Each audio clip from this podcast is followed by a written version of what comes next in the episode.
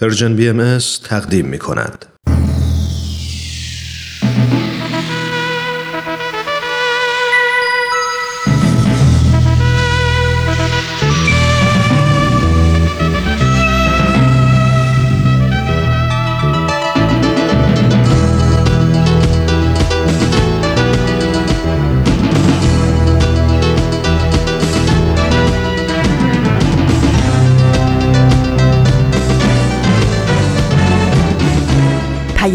دوست. برنامه ای برای تفاهم و پیوند دلها.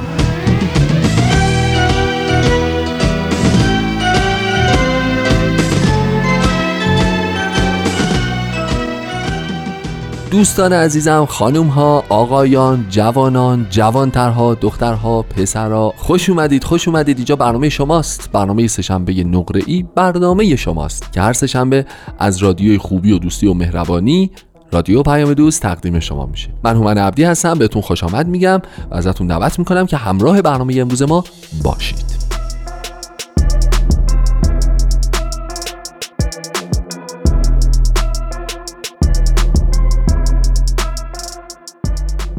خب خیلی عالیه. ما امروز راجع به سانتیمتر و متر و میلیمتر می‌خوایم صحبت بکنیم. خیلی مقیاس های قشنگی هن.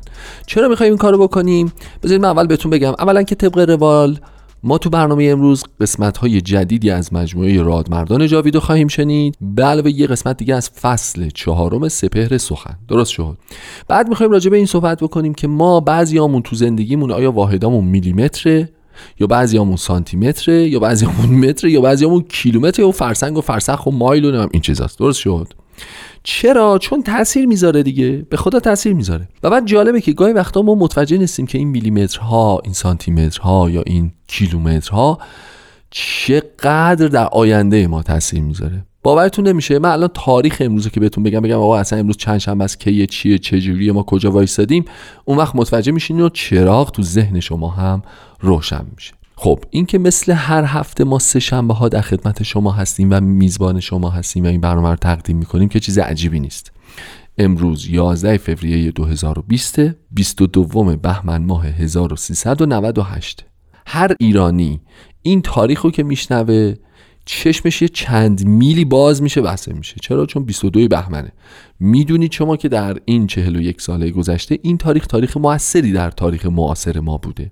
ولی من می‌خوام از این مسائل فراتر برم امروز و راجع یه قضیه دیگه ای صحبت بکنم. راجع چه قضیه ای راجع به اندازه‌گیری فاصله نوک چشم تا نوک دماغمون. خیلی اندازه کوچیک و راحت و دلپذیریه.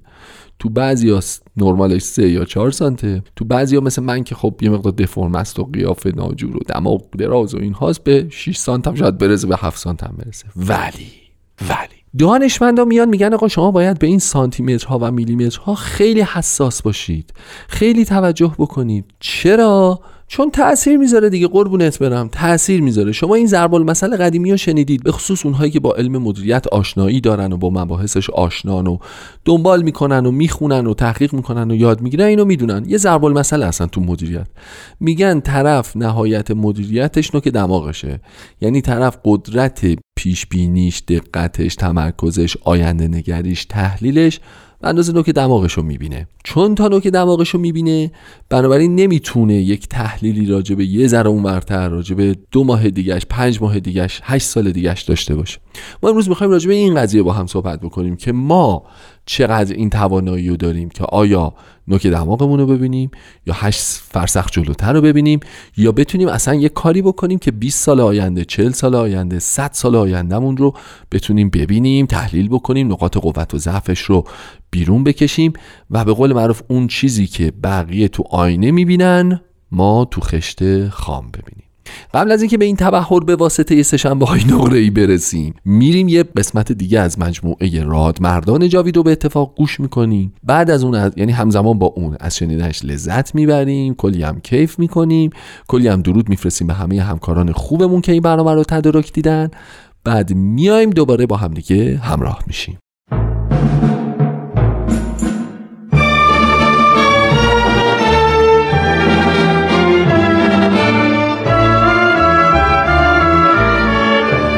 رادمردان جاوید.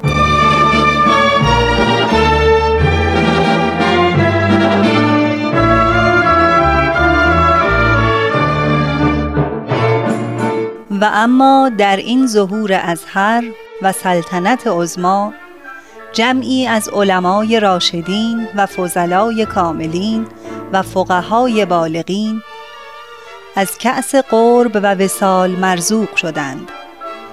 و به عنایت عزما فائز گشتند و از کون و امکان در سبیل جانان گذشتند.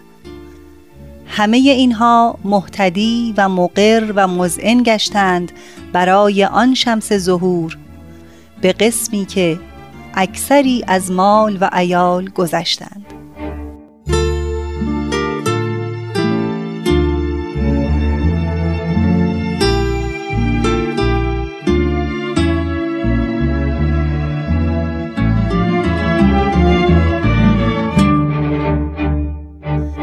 همراهان گرامی رادیو پیام دوست درود بر شما ترانه هستم و خوشحالم که بعد از یک هفته به همراه همکارانم بخشی دیگر از مجموعه رادمردان جاوید را به شما تقدیم می کنم.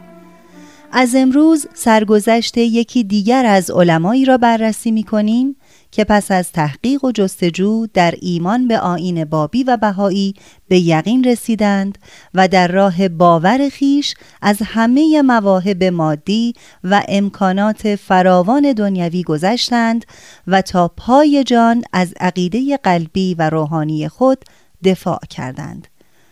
این بار به شرح حال سید یحیی دارابی معروف به وحید می‌پردازیم. دوستان لطفا در ادامه برنامه با ما همراه باشید.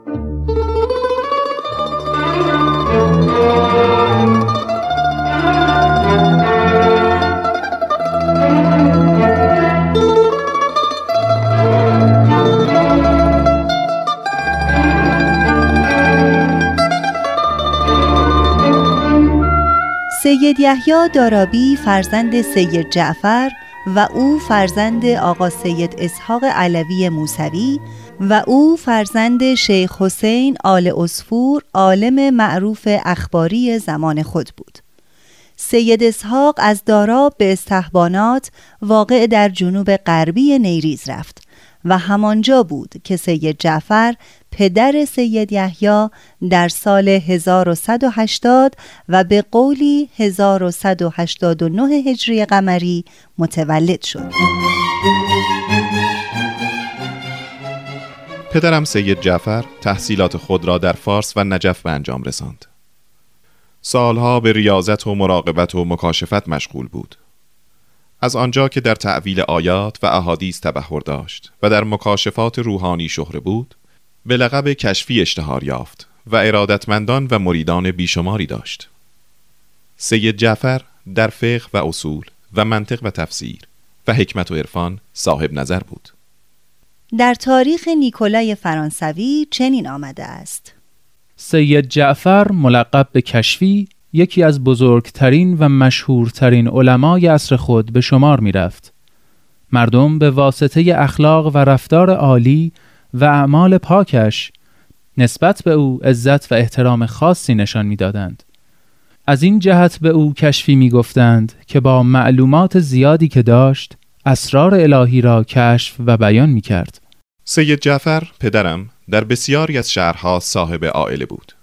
از جمله در نجف، اصفهان، یزد، تهران، بروجرد و استحبانات. فرزندان و نوه های بسیار داشت.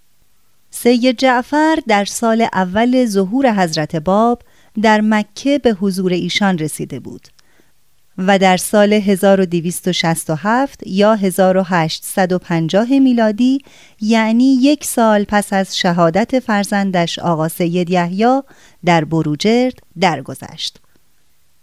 من در سال 1226 هجری قمری در شهر یزد به دنیا آمدم.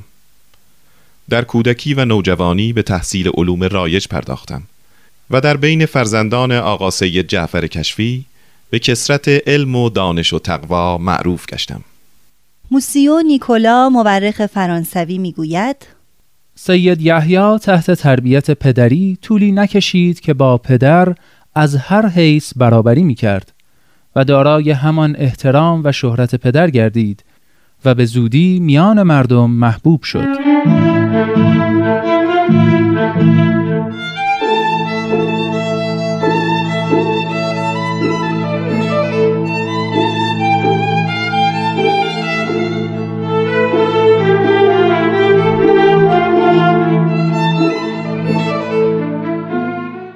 سید یحیی وحید و فرید عصر خود بود. به فساحت بیان و قدرت کلام مشهور بود و در تفسیر قرآن و تشخیص احادیث صحیح از غلط تبهر داشت. معروف است که حدود سی هزار حدیث از حفظ داشت. جناب وحید در یزد ازدواج کرد و صاحب چهار فرزند شد. به دارالخلافه پایتخت و سایر شهرستانهای فارس از آن جمله نیریز و استحبانات مسافرت می کرد. ولی بیشتر اوقات اقامتش در شهر یزد بود. بعدا به شهر نیریز متوجه شد. زیرا اهالی آنجا را دانش پژوه و صاحب ذوق می‌دید و علاقمند در امور دینی می شناخت. در نیریز با دختر حاجی شیخ عبدالعلی که از مشاهیر علما و دانشمندان نیریز بود ازدواج کرد و در هر دو شهر یزد و نیریز دارای دوستان و ارادتمندان بیشماری گردید. سال 1260 هجری در تهران منزل برادرم سید اسحاق بودم. ندای ظهور جدید بلند شده بود. می گفتند که سید باب در شیراز ادعای آین جدیدی کرده و این امر سبب شده بود که ولوله در ارکان ایران انداخته شود. در آن زمان من بسیار به دربار نزدیک و نزد محمد شاه قاجار دارای اعتبار و صاحب مقامی والا و رفیع بودم آری در تهران از ظهور جدید مطلع شدم در همین زمان بود که جمعی از فضلا و علما و طالبین حقیقت به حضور حضرت باب رسیده بودند و بسیاری به ایشان ایمان آورده بودند. حتی در بین درباریان نیز بودند کسانی که به ندای حضرت باب پاسخ دادند. در کنار این وقایع حسین خان والی فارس نیز با ارسال نامهایی مملو از افترا و دروغ شاه را دچار نگرانی کرد. به موازات این اتفاقات محمد شاه از جانب دوستداران حضرت باب مطالبی شنیده بود که آن حضرت را باب موعود و بشارت دهنده به ظهوری اعظم می دانستند. محمد شاه که خود را در جرگه اهل تصوف می دانست و بنا به عقیده این حزب خود را از هر گونه تعصب برکنار می‌دید تصمیم گرفت برای کشف حقیقت شخصی را به شیراز بفرستد و با مدعی این مقام روبرو نماید. نبیل زرندی محقق و مورخ بهایی می نویسد شیوه استدلال پیروان حضرت باب و توضیح و تشریح علامات ظهور و تفسیر آیات که برای مردم بیان می کردند سبب حیرت نفوس می گشت و فقیر و غنی را در پایتخت ایران و سایر نقاط آن مملکت به جستجو و بحث وامی داشت. حتی سلطان ایران محمد شاه هم متوجه اهمیت مطلب شد و در صدد تحقیق موضوع برآمد. برای این منظور سید یحیی دارابی را که از دانشمندان زمان و دارای فساحت بیان بود به شیراز فرستاد تا از حقیقت حال دعوت باب اطلاع یابد و نتیجه را به درگاه سلطنت بنویسد. شاه نهایت اعتماد را به سید یحیی داشت. شهرت سید در میان مردم به اندازه ای بود و احترامش به درجه ای که چون در مجلسی وارد می‌شد و لب به سخن میگشود احدی را یارای تکلم نبود. سید دارابی در آن ایام ساکن تهران و در منزل میرزا لطفعلی پیش خدمت شاه میهمان بود. شاه به وسیله میرزا لطفعلی به سید دارابی پیغام داد که از طرف من به شیراز توجه نما و در امر باب تحقیق کن و نتیجه را به ما بنویس.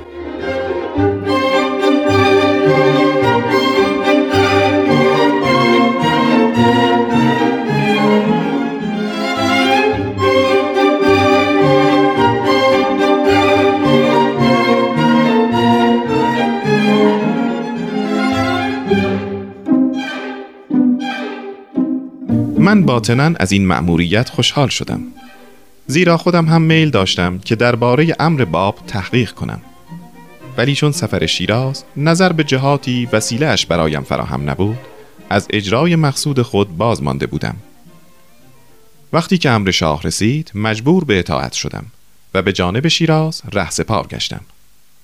در بین راه چند مسئله را در نظر گرفتم که پس از ملاقات با سید باب حل آن مسائل را جویا شوم و اگر جواب کافی بشنوم ادعای او را تصدیق نمایم.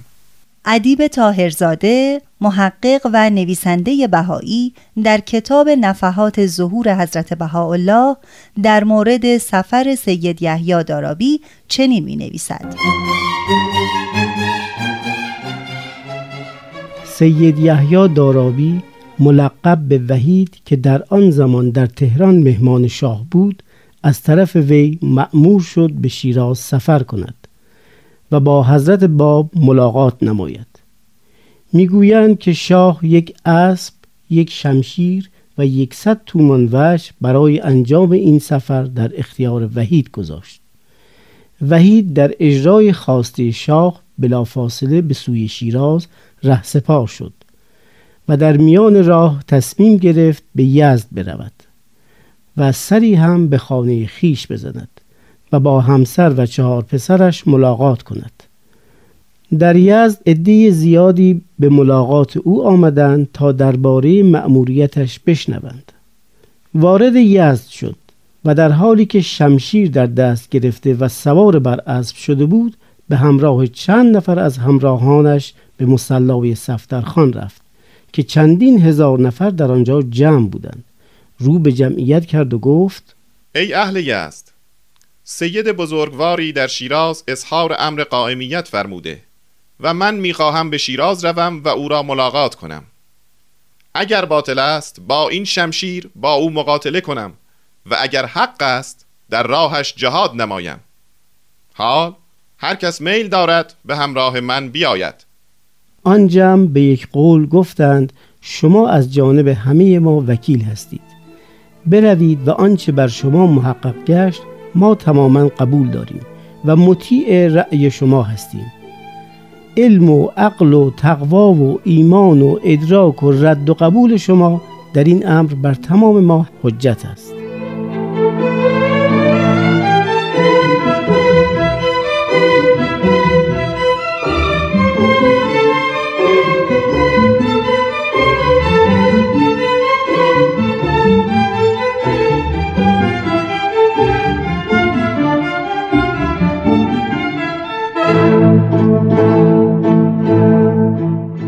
سید یحیی به محض ورود به شیراز با سید جواد کربلایی و شیخ علی عظیم که با هم سابقه آشنایی در خراسان داشتند ملاقات نمود و سپس به واسطه آنان با حضرت باب دیدار کرد او در یکی از نوشته های خود تاریخ ملاقاتش را با حضرت باب در شیراز ماه جمادی الاول از سال 1262 هجری ثبت کرده است.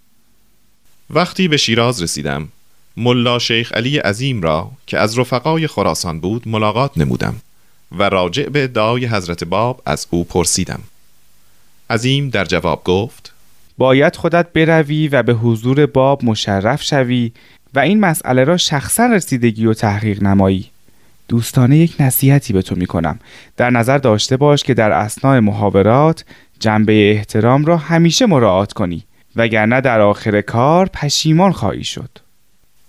به واسطه دوستانم در منزل جناب حاج میرزا سید علی دایی حضرت باب که به خال اعظم معروف بود به حضور ایشان رسیدم. در ملاقات اول سید باب را جوانی نورانی و متقی اما آری از مصطلحات علمی و خود را اعلم دانستم. در ملاقات دوم حضرت ایشان را با خود در یک ردیف تصور نمودم. و در ملاقات سوم پس از آنکه آن حضرت تفسیر سوره کوسر را نازل فرمود پی به دریای علم الهیش بردم. خودم را جاهل و حضرت باب را کامل و جامع و صاحب علم لدنی الهی تشخیص دادم و به شرف ایمان به آن حضرت نائل آمدم. توسط لطفلی خان پیش خدمت جریان را ضمن نامه به محمد شاه و حاجی میرزا آقاسی نوشتم و ایمان خود را به حضرت باب اعلام نمودم. سپس نامههایی به علمای یزد و نیریز از جمله به حاجی شیخ عبدالعلی نیریزی پدر ایال خود نوشتم و شرحی از ملاقاتم با حضرت باب و ایمانم به آن حضرت برای ایشان نگاشتم. در کتاب مقاله شخصی سیاه به قلم حضرت عبدالبها چنین آمده است. سید مذکور چون به شیراز رسید با باب سه مرتبه ملاقات نمود. دو مجلس اول و ثانی به سوال و جواب گذشت. در مجلس سالس خواهش تفسیر کوسر کرد و چون باب من غیر تفکر و تأمل تفسیری مفصل در آن محضر بر کوسر نوشت سید مذکور شیفته و آشفته او شد و بی ملاحظه عاقبت و اندیشه نتایج این محبت یکسر به بروجرد نزد پدر سید جعفر شهیر کشفی شتافت. نبیل زرندی در کتاب تاریخش مطال الانوار مفصلتر این داستان را از قول خود یحیی دارابی توضیح داده است. سید دارابی در منزل جناب حاجی میرزا سید علی خال دایی حضرت باب به حضور آن حضرت مشرف شد. و بر حسب سفارش جناب عظیم که از پیروان حضرت باب بود نهایت احترام را مراعات نمود. جلسه اول دو ساعت در محضر حضرت باب مشرف بود و سوالاتی را که در نظر داشت یکایک عرض می کرد و حضرت باب بیانات او را کاملا می شنیدند و در مقابل هر سوالی جوابی قانع کننده و مختصر بیان می کردند.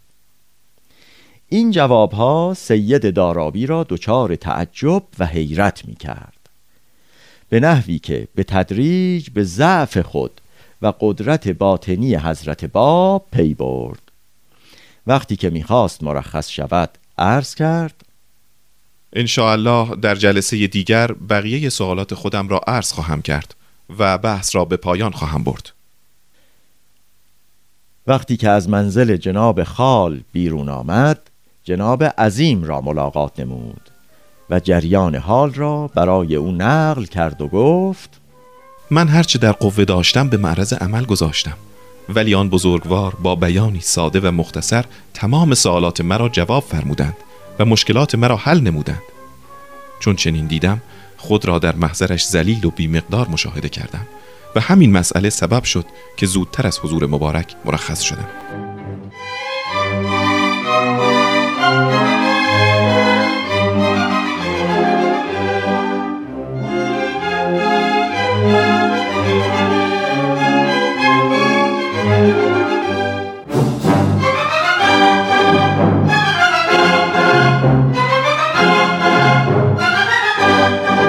چون جلسه دوم سید دارابی به حضور حضرت باب رسید از شدت دهشت و اضطراب جمیع مسائلی را که می‌خواست از حضرتش سوال کند فراموش کرد. ناچار مسائل دیگر را که مربوط به موضوع جاری نبود مطرح کرد.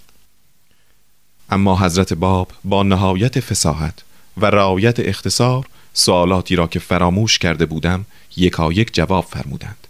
و مسائل فراموش شده پس از جواب و بیان آن حضرت یکایک یادم می آمد.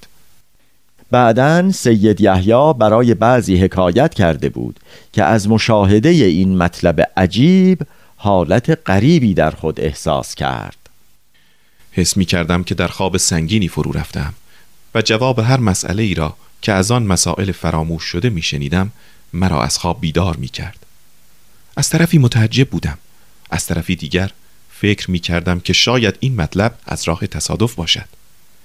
خیلی پریشان بودم. دیگر نتوانستم بنشینم. بی اختیار برخواستم و اجازه مرخصی خواستم. پس از خروج شیخ عظیم را در راه دیدم. چون حال مرا دید و گفتار مرا راجع به تصادف شنید بیمهابا ابرو در هم کشید و گفت ای کاش آن مدرسه هایی که من و تو در آنها درس خواندیم خراب می شد و ای کاش من و تو هرگز به مدرسه نمی رفتیم تا امروز به واسطه ضعف عقل و غرور جاهلانه ای که از آن مدرسه ها به ما رسیده از فضل الهی محروم نمی ماندیم بهتر آن است که به خدا پناه ببری و قلبا از او بخواهی تا انقطاع و توجهی به تو عطا کند و به فضل و رحمت خود تو را از این شک و حیرت برهاند.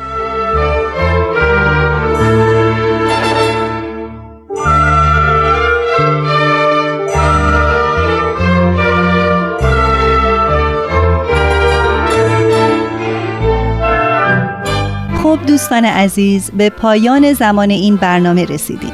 هفته ای آینده سرگذشت سید یحیی دارابی ملقب به وحید را ادامه می دهیم. حتما با ما همراه باشید. در صورت تمایل با ما تماس بگیرید و درباره برنامه ما اظهار نظر کنید. با شماره تلفن 201 703 671 828 88 تا برنامه بعد. بدرود.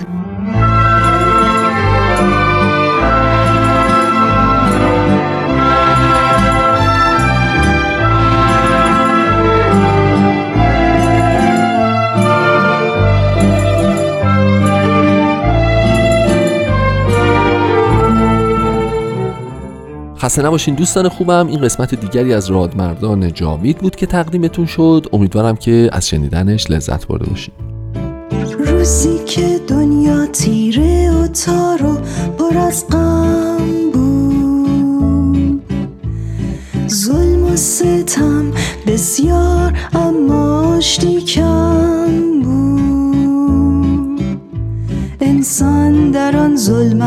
زیر ظلم اشرار. هر دم به چنگ جهل و تاریکی گرفتار. محتاج نور مهر بود و صلح و آگاهی. در عشق و نفرت محتجب مانده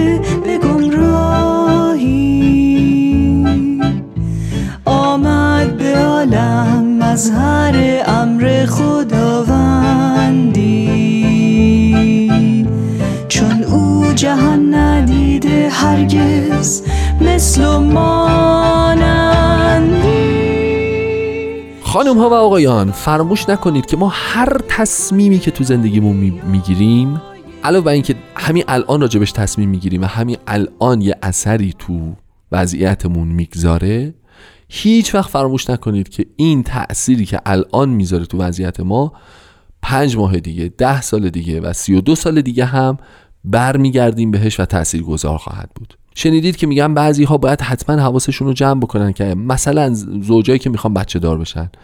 یه دفعه مثلا تصمیم می‌گیرن با شما بچه دار میشین ولی فکر آیندهش آموزشش کارش اسکانش نمی‌دونم هزار و یک المان دیگر رو نمی‌کنن و بعد بچه پشت بچه بچه پشت بچه و یه جایی می‌رسه که به خودشون میان می‌بینن ایداد بیداد چه زندگی رو خودشون برای خودشون رقم زدن. بعضیا در مورد ازدواج این نگرش رو دارن. یعنی فکر می‌کنن من باید همسری انتخاب بکنم که می‌خوام یک عمر باهاش زندگی بکنم. پس این دامنه مسئولیت رو بالاتر می‌بره و توجه ما رو به این قضیه بیشتر می‌کنه که ما یه حرکتی داریم انجام میدیم که مسئولیتش سنگینه و ناچاریم آیندهش رو الان ببینیم.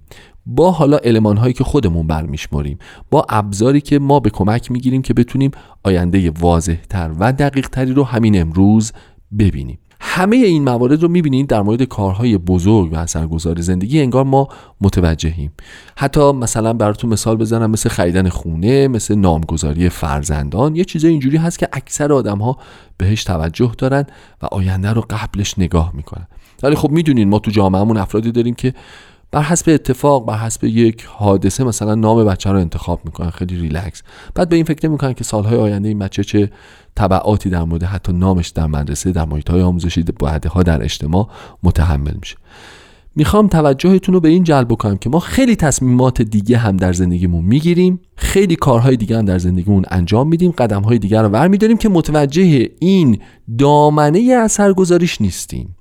و بعد چهل سال بعد وقتی نگاه می‌کنیم به پشت سر می‌بینیم چهل سال پیش چی فکر می‌کردیم؟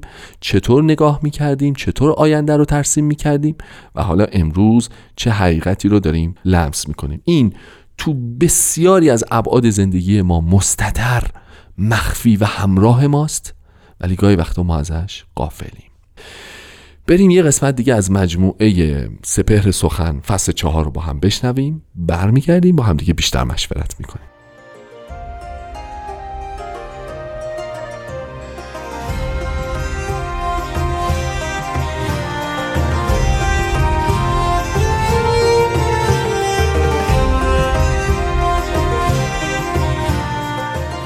سپهر سخن فصل چهارم.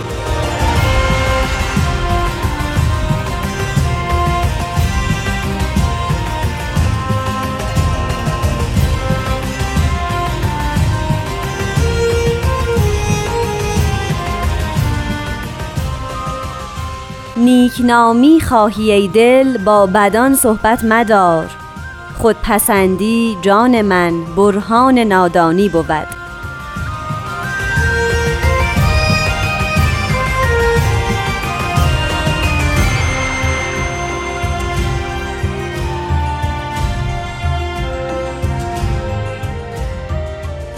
شنوندگان محترم درود به شما. من نیوشا رات هستم و این یک قسمت دیگه از سری برنامه های سپهر سخنه. با من و استاد بهرام فرید همراه باشید لطفا.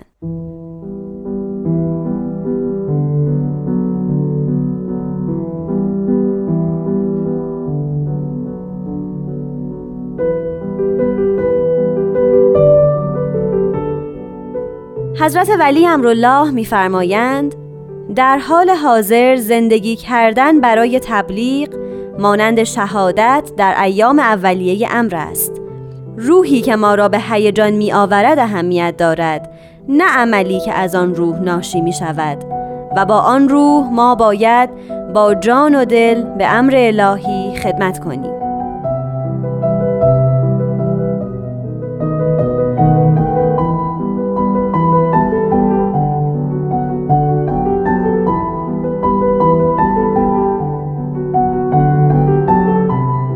دوستان عزیز و شنوندگان محترم بیان مبارک حضرت شوقی ربانی ولی امر دیانت بهایی رو شنیدیم. پر پیداست که حضرت ولی امرالله در این بیان ما رو به یک مفهوم عمیق در آین دینداری متوجه می کنند و اون این است که هر کسی که به عقیده ای و دینی باور داره و به اصول اون دین پایبنده و عقد اخوت خودش رو با همدینان خودش میبنده. سعی می‌کنه به نوعی به اون باور خودش عمل کنه. میکوشه تا اون باور خودش رو در عرصه زندگیش به منصه شهود بیاره. یکی از این طرقی که می‌تواند باورمندی خودش رو عیان کنه نوع خدمت اوست. از این روست که در تمام ادیان یک مفهوم عمیقی به نام خدمت پیدا میشه. توصیه تمام شارعان ادیان و پیامبران الهی به مؤمنان خودش این است که بکوشند به نوعی شکلی از خدمت رو در زندگی خودشون آشکار و عیان کنند.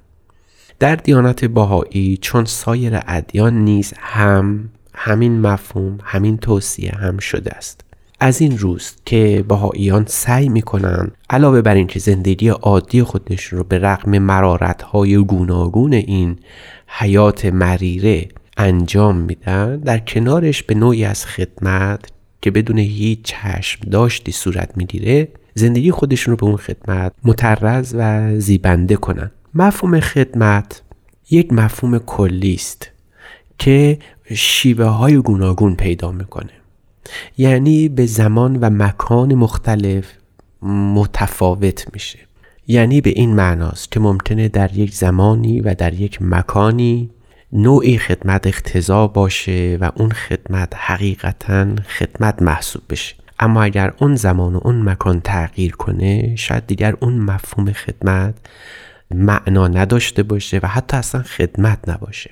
این رو حضرت باب مبشر آین بهایی در یک کوتاه سخنی در بیان فارسی به خوبی بیان فرمودند میفرمان عمل خوب است که به موقع انجام شود. در زمان مناسب انجام شود. و برای تفهیم این مفهوم حضرت اعلا حضرت باب مثال امام حسین رو برای ما بیان میفرمند میفرمند امام حسین در روزی که در کربلا اون واقعی عجیب برای او اتفاق افتاد شاید اون شاید خدمت و عمل مناسب این بود که جرع آبی به امام حسین رسیده بشه. بعد از اون ممکنه که هزاران بار و هزاران کس چه بسا شربت ها هدیه کنند تبرک کنند برای همون واقعه. ولی عملی که اون موقع مناسب بود شربت دادن در ایام بعد از شهادت امام حسین اینقدر ارزش نداشته باشه که در اون لحظه که امام حسین در کربلا بود آبی به کاروان ایشون رسیده بشه. پس عمل مناسب و در زمان مناسب و مکان مناسب باشه. اتفاقا ممکنه در جای دیگری ما آب رو دریق کنیم تا اون خدمت محسوب بشه. یعنی دو عمل متضاد ممکنه یک مفهوم خدمت داشته باشه ولی بستگی به زمان و مکان اونها تعریف بشه. حضرت ولی امرالله در بیانی که زیارت شد به ما توصیه می‌کنند به ما گوشزد می‌کنند که روحی که ما را به هیجان می آورد اهمیت دارد نه عملی که از آن روح ناشی می شود یعنی باید در واقع ما با اون روحی که به ما عطیه میشه و سعی می‌کنیم اون روح رو حاصل کنیم باید با جان و دل به امر الهی خدمت کنیم. و این البته تیزهوشی و تیز فهمی می‌خواد. یعنی بدانیم زمان مناسب و مکان مناسب رو درست تشخیص بدیم.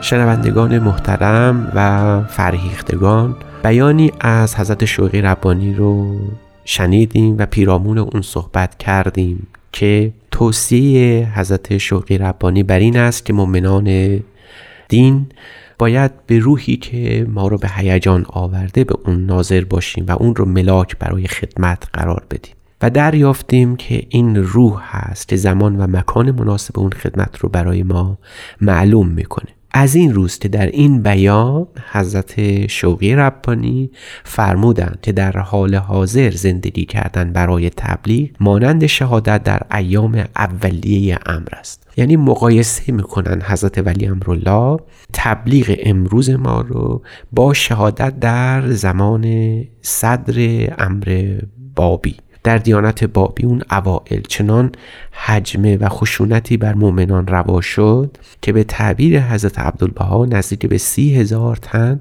در اون دوران شهید شدن کشته شدن. انفاق جان در اون زمان خدمت اعظم محسوب می شد خدمت مهم محسوب می شد اما الان دیگه اون شرایط فراهم نیست و اون اوضاع دیگر تکرار نشده. شاید امروز تبلیغ باشه که مقام شهادت رو داشته. و به همین خاطر هست که حضرت شوقی ربانی در بیانی که منصوب به ایشون هست فرمودند که شاید تا دویست سال تبلیغ مهمترین وظیفه باهاییان محسوب بشه. حالا چرا باید تبلیغ کرد؟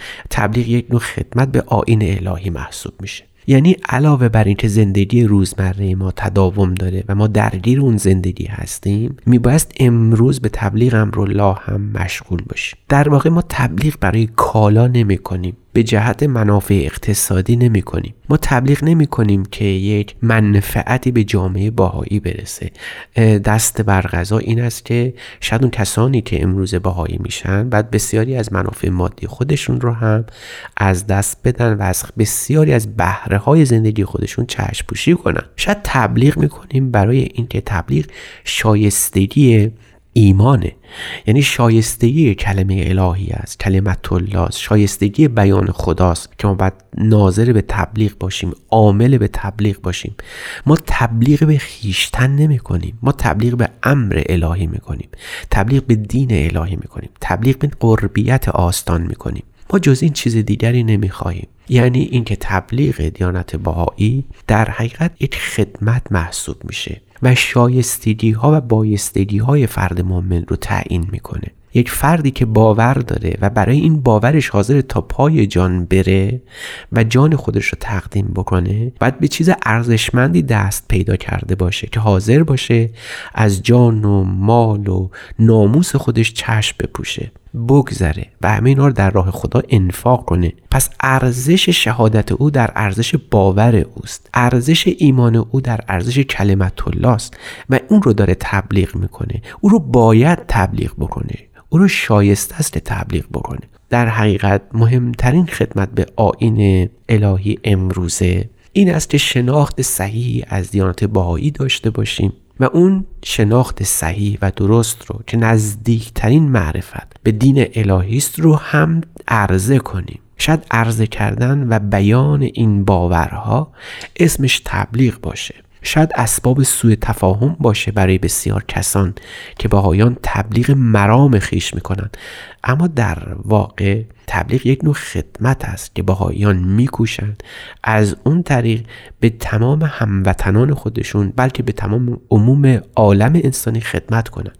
به همین خاطر هست که تبلیغ در دیانت بهایی امروزه همون مفهوم شهادت رو داشته باشه که در 150 سال پیش یا 100 سال پیش داشت. شوربختانه در ایران امروز میشنویم اخباری که از ایران به دست ما می‌رسه.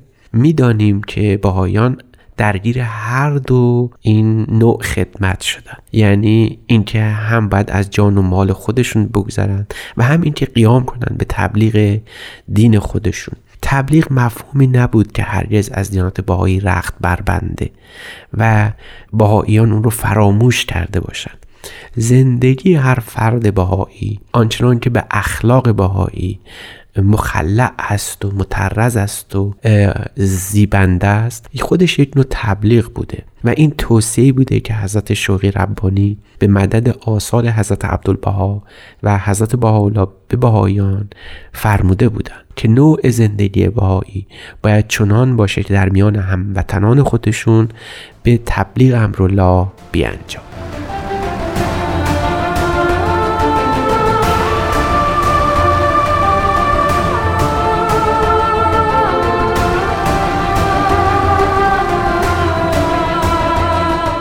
عزیزان شنونده به پایان این قسمت از سپهر سخن رسیدیم.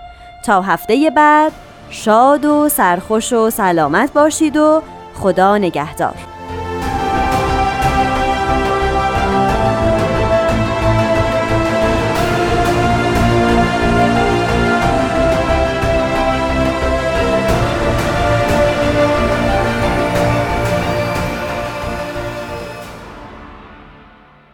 خسته نباشید. این برنامه سشنبه های نقره رادیو پیام دوسته که تقدیمتون میشه و لحظاتی پیش یه قسمت دیگه از فصل چهارم مجموعه سپر سخن رو به اتفاق شنیدیم.